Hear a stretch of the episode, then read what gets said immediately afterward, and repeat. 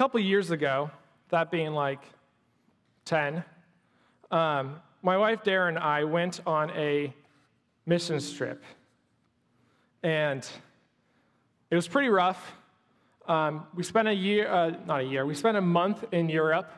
Um, you know, we, we played some games, we sang some songs, um, we did some skits.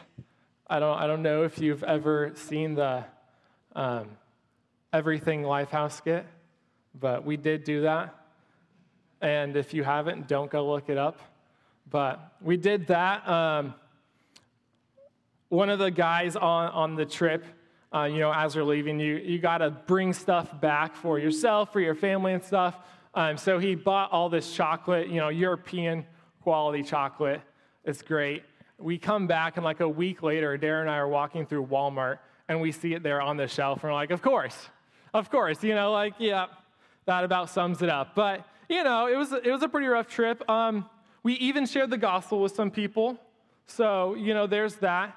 But after that, after that month, you know, doing whatever uh, the missionaries there and such wanted us to do, sharing the gospel, playing games with kids and all that.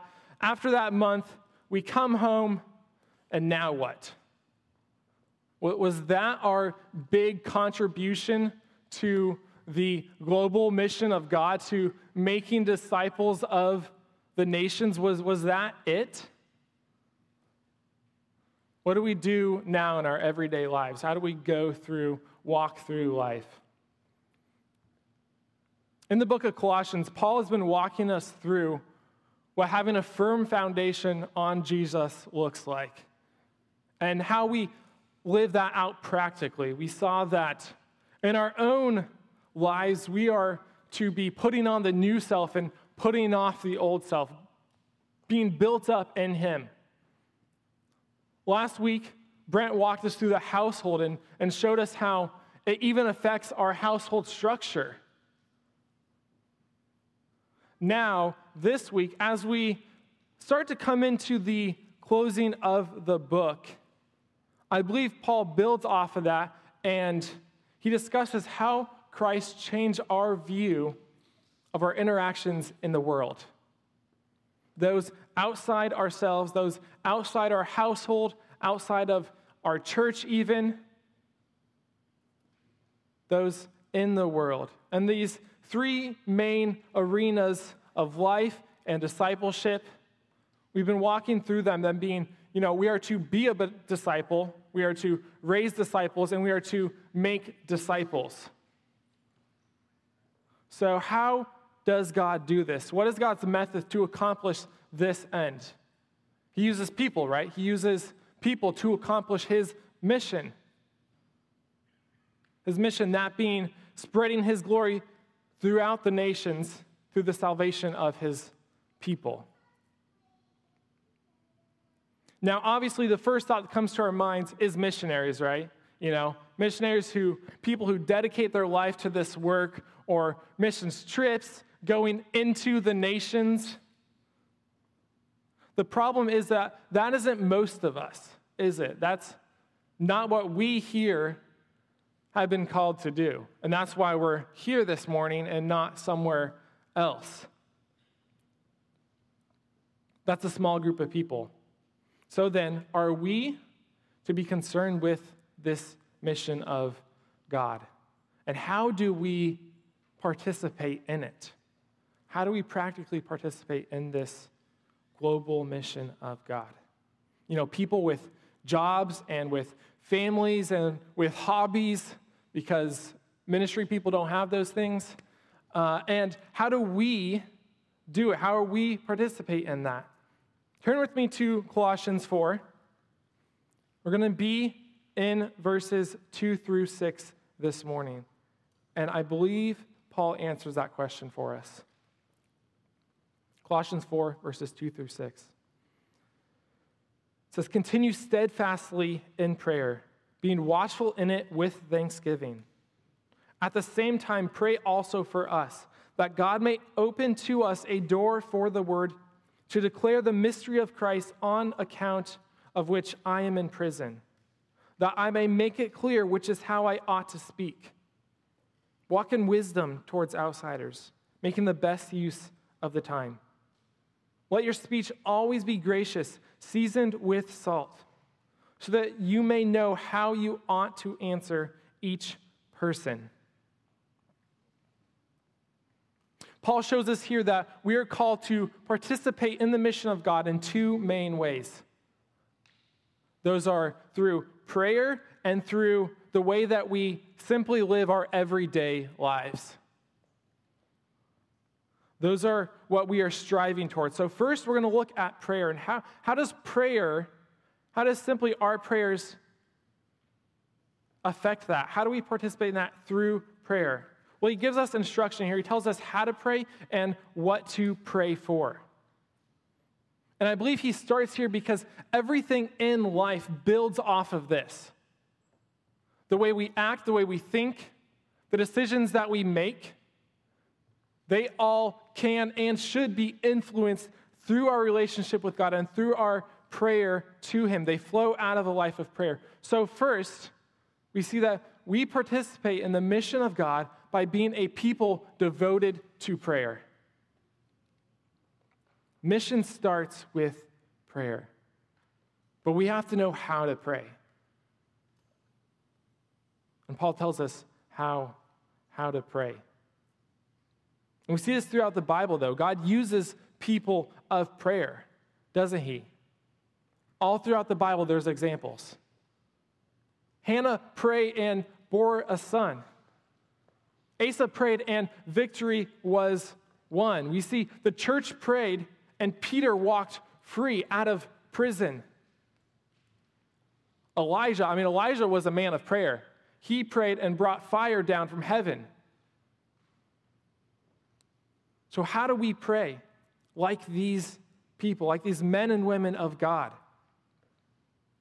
In verse 2, it tells us steadfastly, being watchful, and with thanksgiving. We need to be steadfast in it.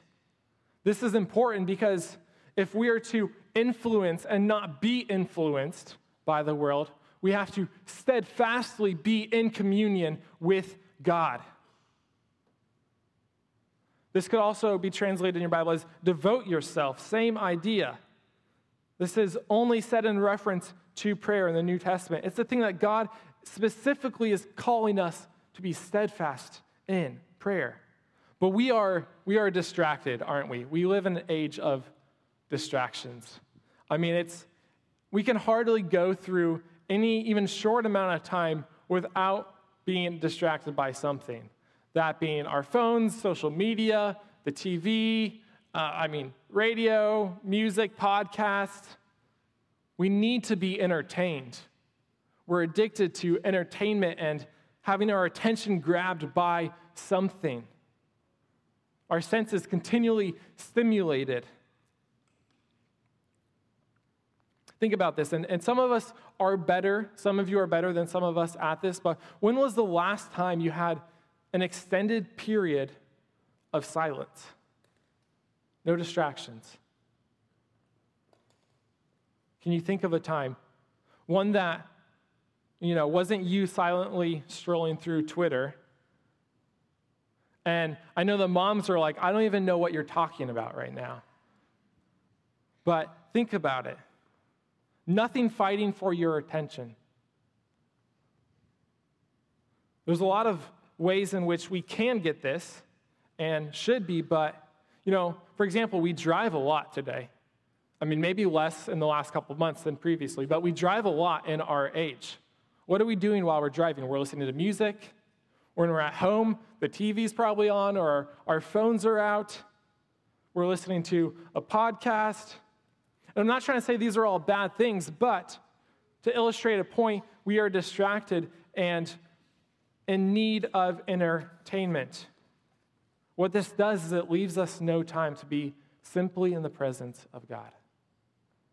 It's really hard to be steadfast in the presence of God when we don't have a moment of silence. To be before God. Martin Luther, I mean, I could have just come up here and quoted him for 40 minutes because he has so much to say on prayer. But I'm not going to do that. I'm just going to give you like three or four. Martin Luther on prayer said, I have so much to do that I shall spend the first three hours of my day in prayer. To be a Christian without prayer is no more possible than to be alive without breathing. As is the business of tailors to make clothes and cobblers to make shoes, so it is the business of Christians to pray. That is just a few of many things he said. And I think our first thought, uh, and mine, was well, I, I mean, Luther lived, you know, forever ago. He had less distractions, he had less things to do. He didn't have very many important things to do. But, I mean, listen, he, he was raising a ruckus and starting a reformation that we today, over 500 years later, benefit from. So he had things to do. He was turning the entire church on its head. But why are we still benefiting from that? Because he was steadfast. We need to learn the art of being steadfast in prayer. He didn't have less important things to do. We just fill our time with less important things. So I challenge you and myself to stop and pray. Take, take one commute this week to, instead of listening to the next podcast, pray. I mean, that could easily be 30 minutes an hour. See how it affects and changes your life. See, the mission never stops, and thus the need for prayer never stops. God's kingdom is steadfastly growing, and to be a part of that, we need to be steadfastly in prayer. And let me tell you, if this is difficult for you, a great place to start if you have kids is with your kids. Oliver, my three year old, helped my family's prayer life probably more than anything in like the last seven years. Because once we taught him to pray and try to set an example, suddenly we could not sit down to eat or go to bed without praying because he demanded it. And often that meant that he was the one to pray, but he demanded it. So, kids, here this morning, don't let your parents not pray. The next time you sit down to eat, make sure they pray with you. Before you go to bed, make sure they pray with you. Be steadfast in it. Be watchful in it as well. We're called to be watchful. This means to take heed, lest through remission or indolence some destructive calamity suddenly overtakes you. This reminds me of like a, a watchman on the wall of a castle, looking out. His job is to make sure no danger is coming in. Always ready, always alert, not drifting into slumber. And this is our view of prayer. This is how we pray, being watchful in it. It's our first line of defense. And Jesus illustrates this so well for us in Matthew, Matthew 26, 40 to 41. He says, and he came to the disciples. This is, he was going off before being betrayed, being arrested, and he was praying. He went off to pray. And he says, and he came to the disciples and found them sleeping. And he said to Peter, So could you not watch with me one hour? Watch and pray that you may not enter into temptation. The spirit indeed is willing, but the flesh is weak. Our flesh is weak and we need to be watchful in prayer. We need to be steadfast, not even letting an hour go by. That is the kind of prayer life that Peter or Paul is calling us to. That is what Jesus commanded the disciples. With it, this is what Jesus illustrates. With it, you see those coming and to capture and kill. You're aware, you're ready, you're watchful. Without it, you are completely unaware. They're able to walk right by. You have no defense against sin and Satan. Be watchful in it, be devoted to it. And once again, I have to go to Luther because he has so much to say on this. He said, If I fail to spend two hours in prayer each morning, the devil gets the victory through the day. I have so much business I cannot get on without spending three hours daily in prayer. How many of us here would describe our prayer lives like that? Steadfast and watchful. Certainly not me. I need this. Steadfast, watchful, with thanksgiving. Do so with thanksgiving because this grounds us. We need to remind ourselves of our need for the gospel as well, that we need our hearts transformed. We need God to change our lives and our hearts. We are prone to wander, so we need to be watchful. And this is how we pray before we know what to pray for and how to pray, what to pray towards. We need to do so with thanksgiving. Our thanks brings us back to God, it makes us devoted to Him.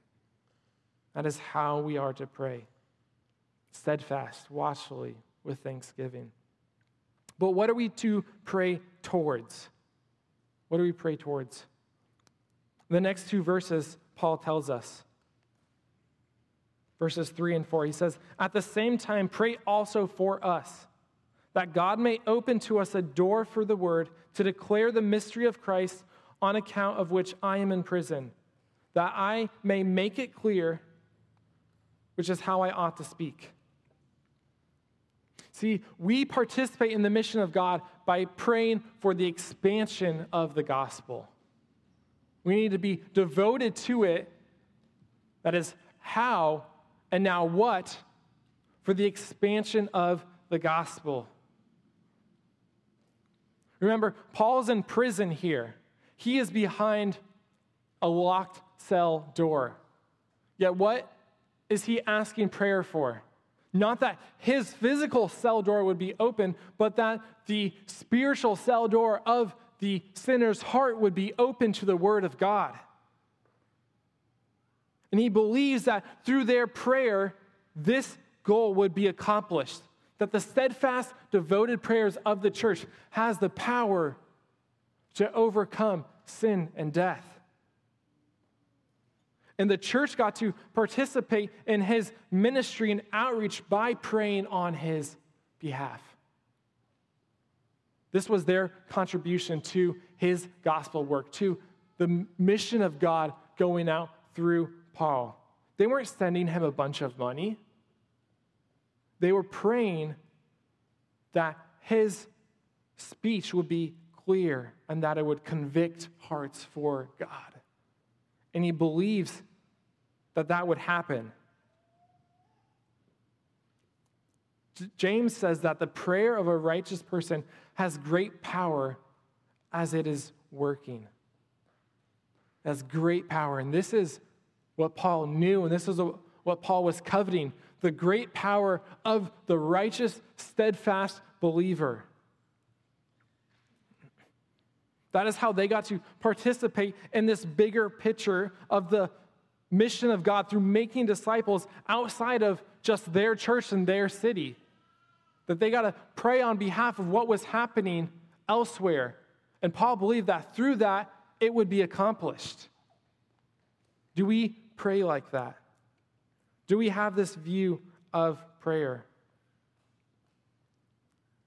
Jesus said it's easier to physically heal than to spiritually heal. Prayer does far more than we give credit to. And Paul believed that as the power to make clear the mystery of Christ.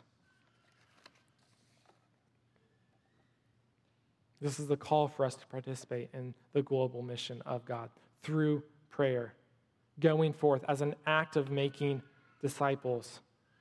Through it, God opens doors for the truth to be heard. And through it, our hearts are transformed to His. It says, the mystery made clear. And this is not just audibly heard, this is clearly heard the clarity of the mystery of Christ. What, what is the mystery of Christ? The gospel for all people. That all are welcome into the family of God. This is foolishness to the Gentiles, and this is a stumbling block to the Jews. But Paul is calling us to use prayers as a means to overcome that, to make what cannot be naturally heard heard through a spiritual transformation in them.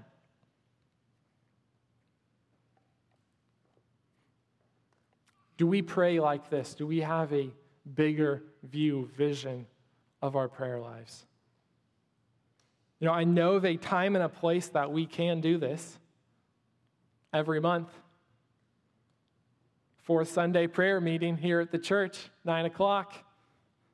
And right now I'm preaching to myself because I am not there. But we need to pray. We need to be in prayer and we need to have a bigger vision for prayer. We need to pray as a church. There is a lot of room for growth in this area. I think part of the problem is that we don't believe in its power and ability. But through steadfast prayer, the gospel goes forth, the, the mission of God goes forth in the world. We see it happen.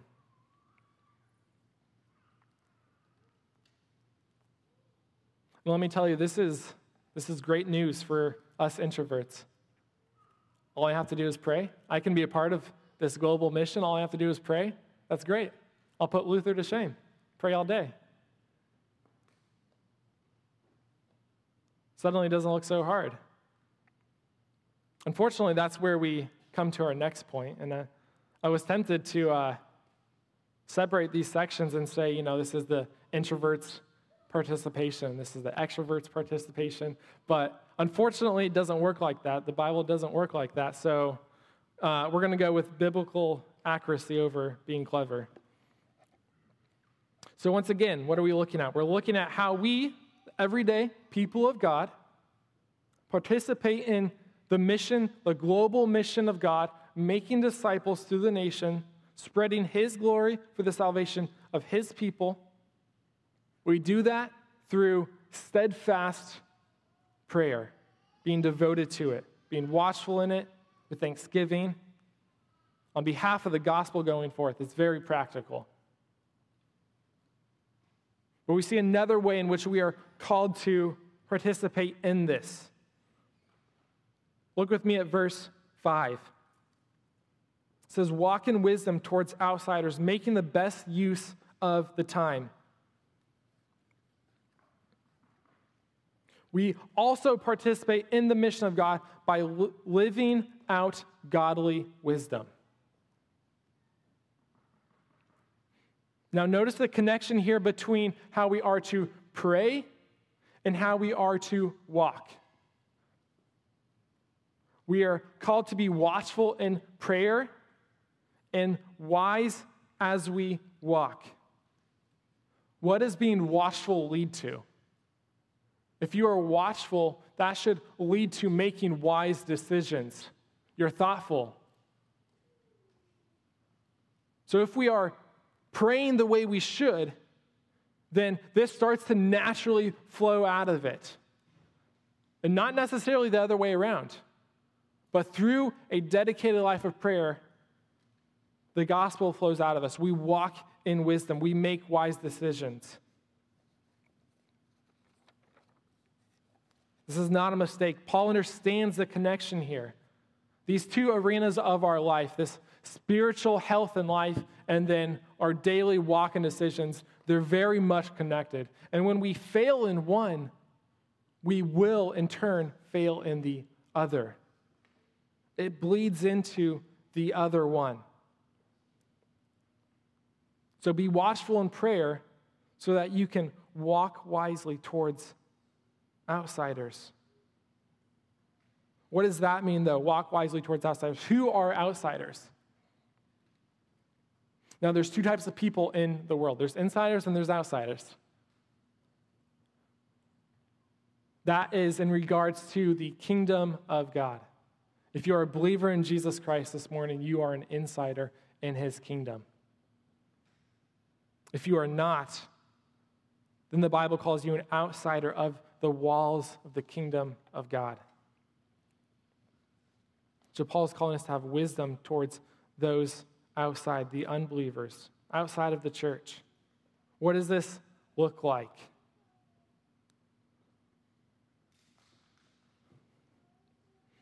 The goal here is to bring them in. That is the end goal. That is the mission of God, to bring outsiders into the kingdom of God. We want to make them insiders with us. And one of the ways that we do that is by going out, right? We can't come in contact with them unless we go out. And as everyday workers and moms and travelers and grocery buyers, we are out in the world every day. Naturally, there's no way of getting around it. So, as we are out, what are we to do? Be wise. Redeem the time that we're given. We're only given so much time every day, every week, in our lifetime. So, redeem it by making it gospel centric. Consider your interactions with people. People who don't know you. In every interaction, at any point, would you, and this is something I've thought about, and um, sometimes it's a little embarrassing, but would you be embarrassed to say at any point, oh, hey, I'm a Christian? I don't know if you knew that. Just, you know, interaction with a random person while you're driving at the grocery store. Or would you be embarrassed if they were to just walk through the door of church and you were greeting? You're like, oh, hey, that was you at the gas station I yelled at. Walk in wisdom towards them. 1 Corinthians says that he chose the foolishness in the world in his wisdom. So, biblical wisdom isn't worldly wisdom. So, to walk in wisdom towards outsiders isn't looking necessarily wise in the world's eyes. And we saw that again last week with how we structure our household. That's not necessarily the way the world does, especially not today. But that is how God has made it, and that's how we thus walk in wisdom. We stand firm on the wisdom of God. We set the example for the world. And this may make them mad. This, they may very much disagree with you, but we walk in it. We set our biblical lifestyle choices, our household choices, our sexual identity choices, our biblical justice, all of these things, they're informed by the Word of God because God is wise and the world is foolish. And we use every opportunity that we have to share this wisdom and display it for the world. That is what Paul is calling us to do. We realize that as we grow as disciples and as we raise disciples, this wisdom can't stay within the bounds of our home. It can't stay within the bounds of our church. It walks with us everywhere we go. So we pray for watchfulness, being prepared to use every opportunity given to us for the kingdom, and maybe, just maybe, through our interactions with someone, they may hear clearly the mystery of Christ and wander into the castle and kingdom of God. That is always our goal. That's always on our minds. That's our mission. That's God's mission. So we redeem the time, making every opportunity, every moment for Christ, seeking to glorify Him in all that we do and say.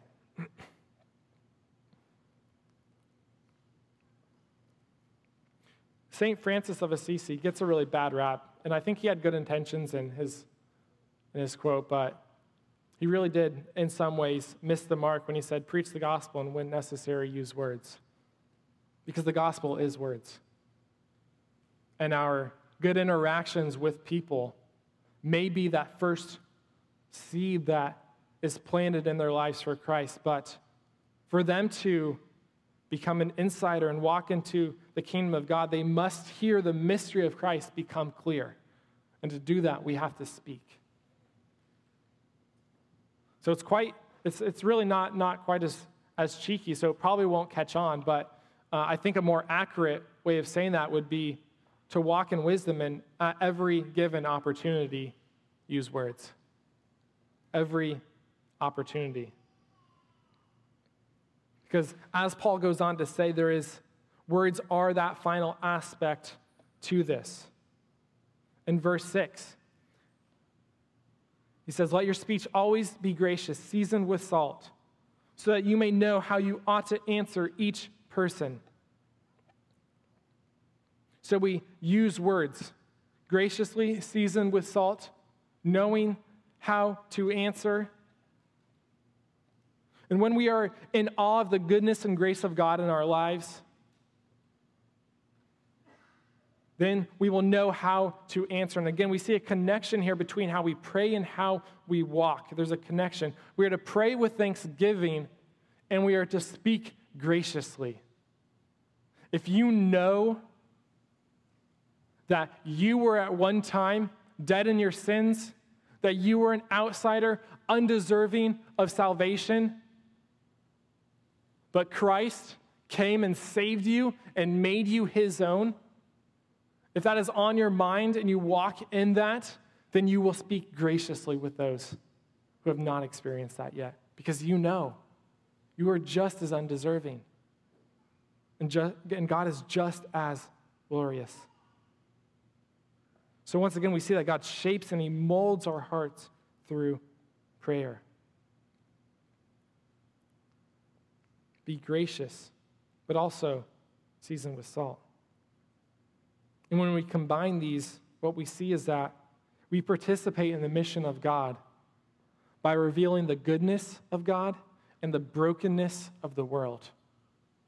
We graciously reveal the goodness of God yet it's seasoned with salt, and we reveal the brokenness of this world.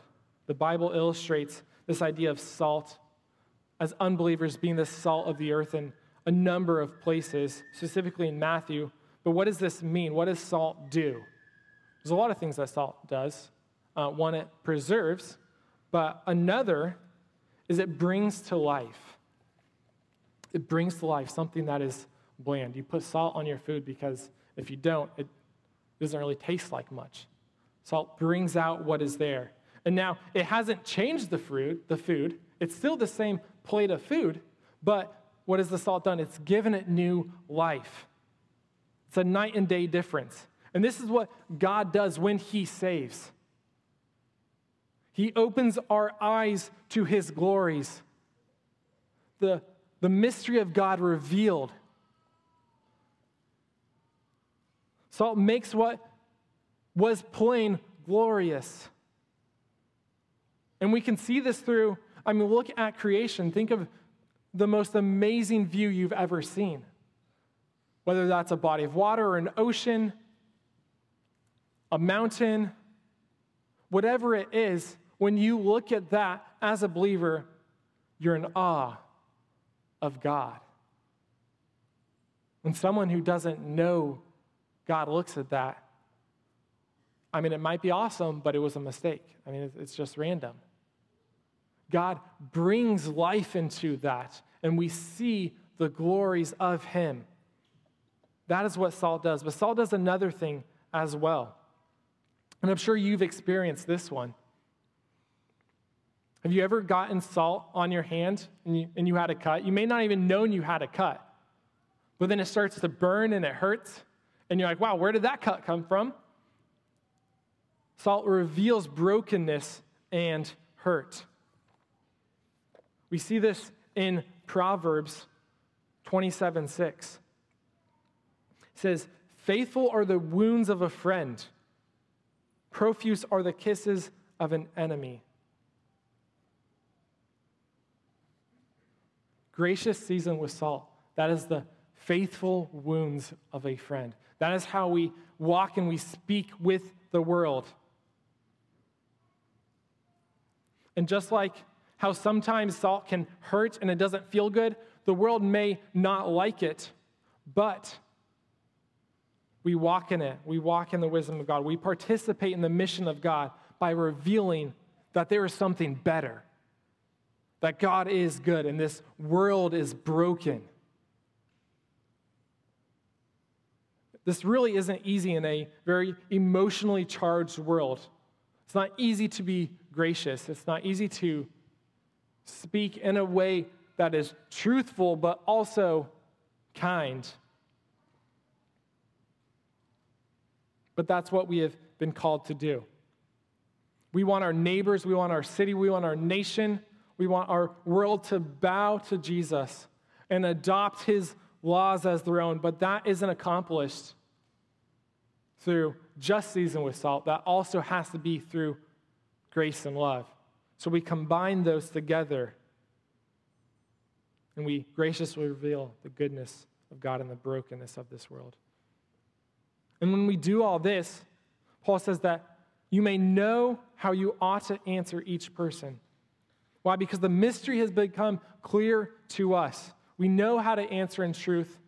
We know how to answer in wisdom. We have adopted this devoted life of prayer. We are walking in godly wisdom, and we know how to answer each person.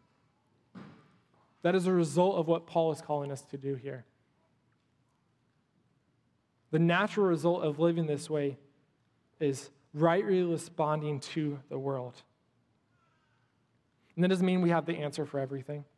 We're not perfect, we mess up. But if nothing else in our failure, we point people to Jesus and to his goodness. And in that, once again, as I said earlier, we are all different. Some of us don't naturally do that as well as others. But we do all have one thing in common, and that is the salt of the gospel. That is one thing that we all have. We all have the same message to share, the same message that Paul himself had. And in that, we can all participate in the mission of God in equal fashion. It may not look the same, but we all do so by simply being dedicated to a life of prayer and by allowing the gospel to influence our every decision and interaction. So, yes, God does use missionaries. You know, and when missions teams and organizations go out and send a group and plan a church, that is amazing work. We need that as a church. We put money towards that as a church to see that accomplished. But is that the majority of the work? I would say that's like the 1%. Because after that, after that seed has been planted, then what? The foundation has been laid, and the real work and building begins. And that's where we come in. Paul planted, but the church watered, and the church cared for that plant as it grew. The mission of God is accomplished through the everyday lives and efforts of the body of Christ living out the mystery of Christ in this world. We are called to participate in that today. It grows through the daily work and prayer of the 99%. That's us. Are we living that way? Do you see that in your life? Is that the goal of your days, your weeks, your months? That yourself, your household, your neighbor, your neighborhood, your community, the nation, the world, that they would all come into a knowledge of God. That is the way God works. That is the way He's making disciples and conquering the world. It's through the works of each of us in our own communities, in our own ways. We must be people devoted to redeeming the time for the furthering of the mission of God that being his glory spread through the nations for the salvation of his people, starting right here. Let's pray. Lord, we praise you for what you've done in our lives. And I pray that we would live that out in our everyday interactions. Lord, I pray that we would be devoted to prayer and that through that we would allow that to transform our lives and our interactions. That your mission would be our mission in life. That we would live not to grow our own kingdom, and, but we would, we would live to see yours built in this world. To see even just one more person come into faithful communion with you. We love you. We praise you this morning. In your name, amen.